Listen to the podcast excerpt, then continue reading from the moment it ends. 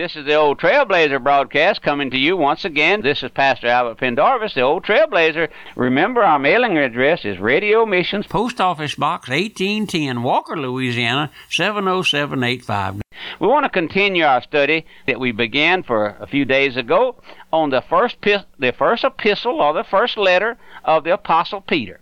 We've been looking into the first chapter and how our heart has been blessed already, seeing how the abundant mercy of God has been shed on you and on me.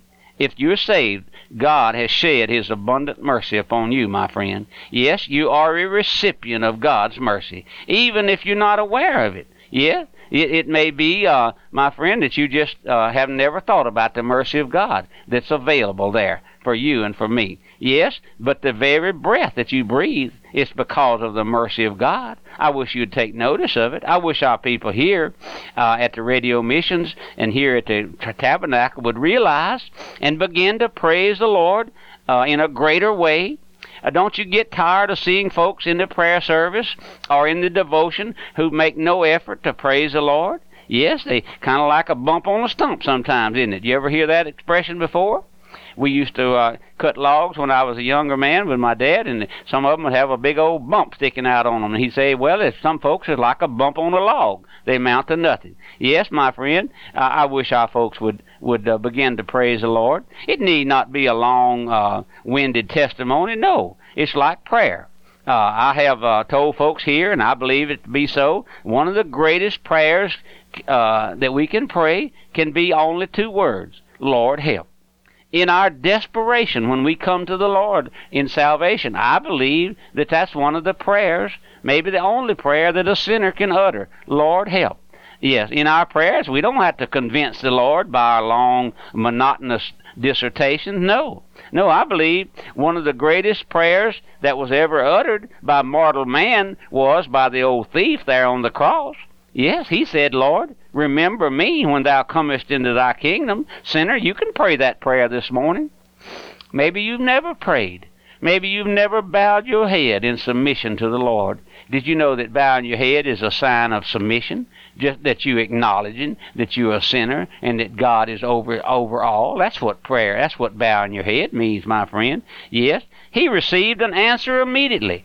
He said, the Lord said, "This day this day thou shalt be with me in paradise. How many today do not even recognize that mercy has been granted to them? But let me read you a verse or two there from the book of Titus in chapter 3. And we'll begin to read there at verse 3. For we ourselves also were once foolish, disobedient, deceived, serving divers lusts and pleasures, living in malice and ever hateful and hating and ever hating one another. But after the kindness and love of God our Savior toward man appeared, not by works of righteousness which we have done, but according to his mercy he saved us by the washing of regeneration and renewing of the Holy Spirit, which He shed on us abundantly through Christ Jesus our Savior, did you get those verses, my friend? If not, I wish you'd look it up there in Titus chapter 3, beginning there at verse 3. Uh, get it after the broadcast is over. Get your Bible and read those verses and uh, take your marks, uh, marker and mark them. My friend, what a gracious passage of Scripture. Here we see our own lost condition before mercy came. Can you remember before mercy came? Yes, ma'am. That's right. Yes, sir. I can. I can remember my days, my life. Uh, before mercy.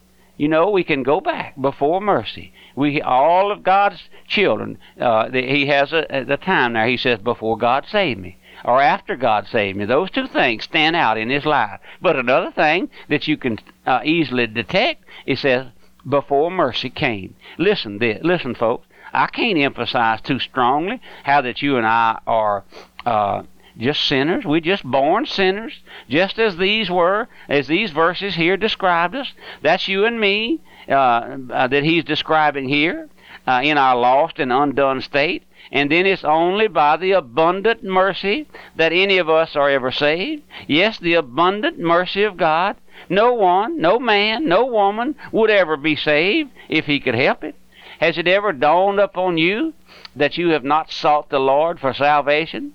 If you're saved this morning, God took the initiative in your heart and in your life and in your salvation? Think with me, and you'll have to confess, Lord, you sought me when I was steeped in sin and going away from God. Think about the, uh, the children of Israel there. All the time they were in the captivity of the Egyptians there under Pharaoh's iron fist.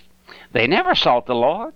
No, they went one day, uh, day by day, serving there in the brick kilns of Egypt. Oh, there was a little murmuring and complaining about the the uh, uh, awfulness of the task that they were on. But my friend, God's eye was upon them all the days of their life.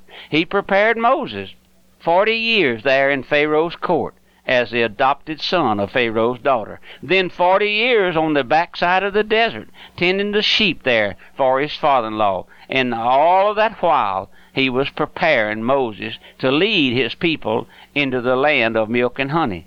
Why did he do this? Did, did they seek him? No. Why did he do this? Because of his love and his mercy upon them. He had mercy upon those folks there serving in the brick kilns of Egypt. Not because of the hard taskmasters. No. He didn't deliver them uh, because of the hard task. He delivered them because of His mercy. Mercy in the hand of a sovereign God. Listen to that verse we read there in Titus. Not by works of righteousness, which we have done, but according to His mercy my friend, I wish you, uh, you as a sinner, uh, would stop and realize that you're in the hands of a merciful God. You can't run from God. No, then why not run to Him? If you can't run from God, then why not run to Him? We read in Romans chapter 9 and verses 11 and uh, verse, verses 15 and 16, For he saith to Moses, I will have mercy on whom I will have mercy, and I will have compassion on whom I will have compassion. So then it is not of him that willeth, nor of him that runneth, but God, but of God that showeth mercy. Oh, my friends, I know this sets forth the sovereignty of God, but look at that last phrase. He says, but of God that showeth mercy. That's what uh, Peter was speaking of here. God showing mercy. Let's read the remaining part of verse 3 now. He hath begotten us, speaking of the Lord, hath begotten us again unto a living hope or a lively hope uh, maybe in your Bible, by the resurrection of Jesus Christ from the dead. You and I who are saved this morning, we are begotten of God unto a living hope, a lively hope. Our salvation is not some dead and forgotten hope based upon some traditions of some church of uh, of keeping the sacrifice and and uh, praying the rosary and those things. I, I, that's not our salvation, my friend. We have a salvation in Christ. It's a living hope. Yes, a living hope. As Christ was raised from the dead and is alive evermore at the right hand of God, so is our hope alive. For our hope, our salvation, our everything we have, our hope to have, is tied up or contained in Christ. It's all in Christ. Do you ever read the scriptures, my friend, especially there in the New Testament, and look at all the places where it says in Christ? Yes, in in Christ this or in Christ that.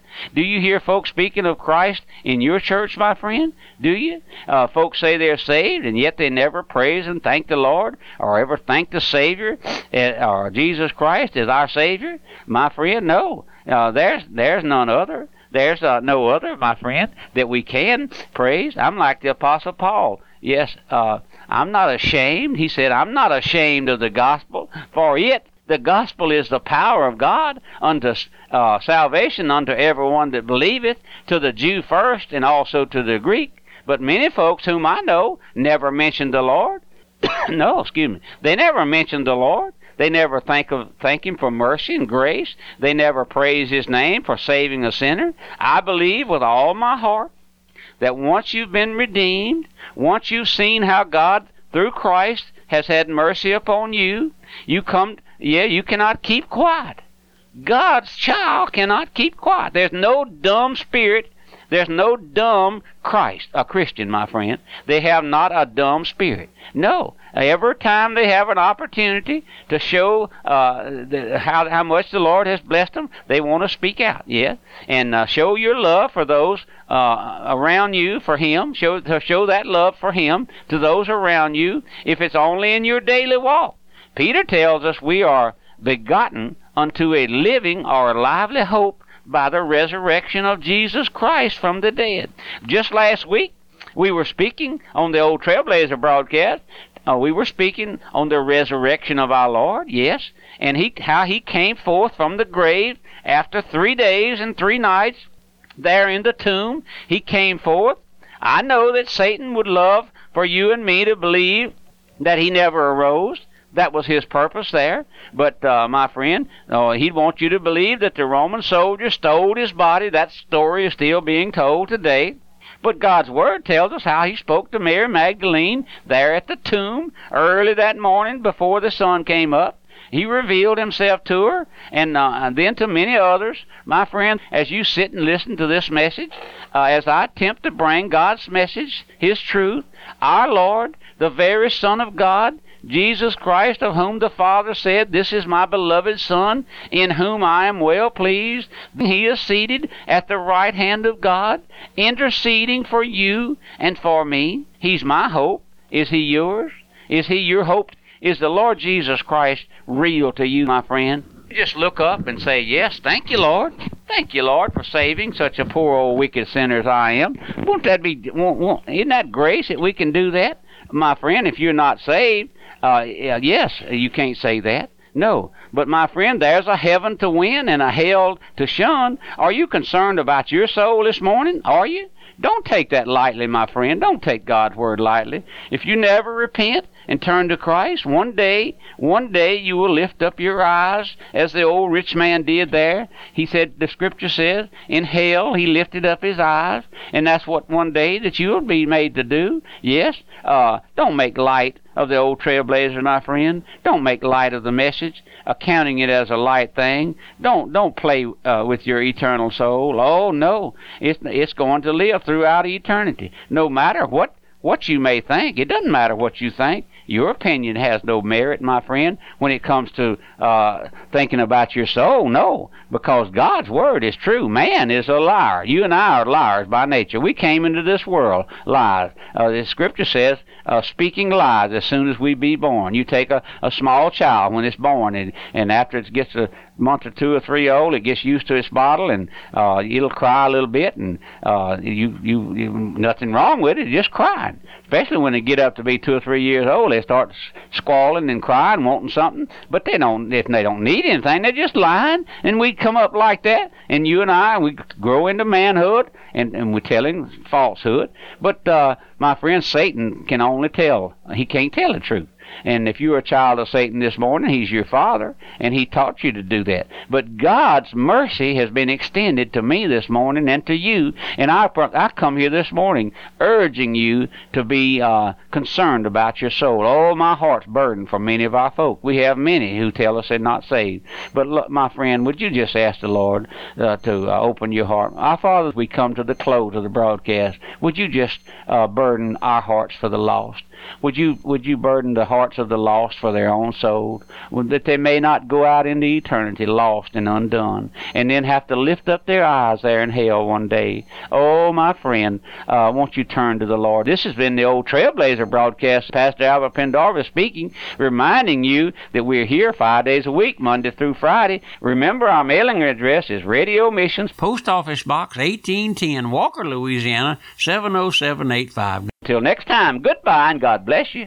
Pastor Pendarvis reminds you to listen to the live Sunday morning Bible School of the Air and morning worship hour broadcasts from 10 a.m. to noon Central Time. These broadcasts are available on the Radio Missions Internet radio station. For more information, visit our website at radiomissions.org or call the church office at 225 664 8658.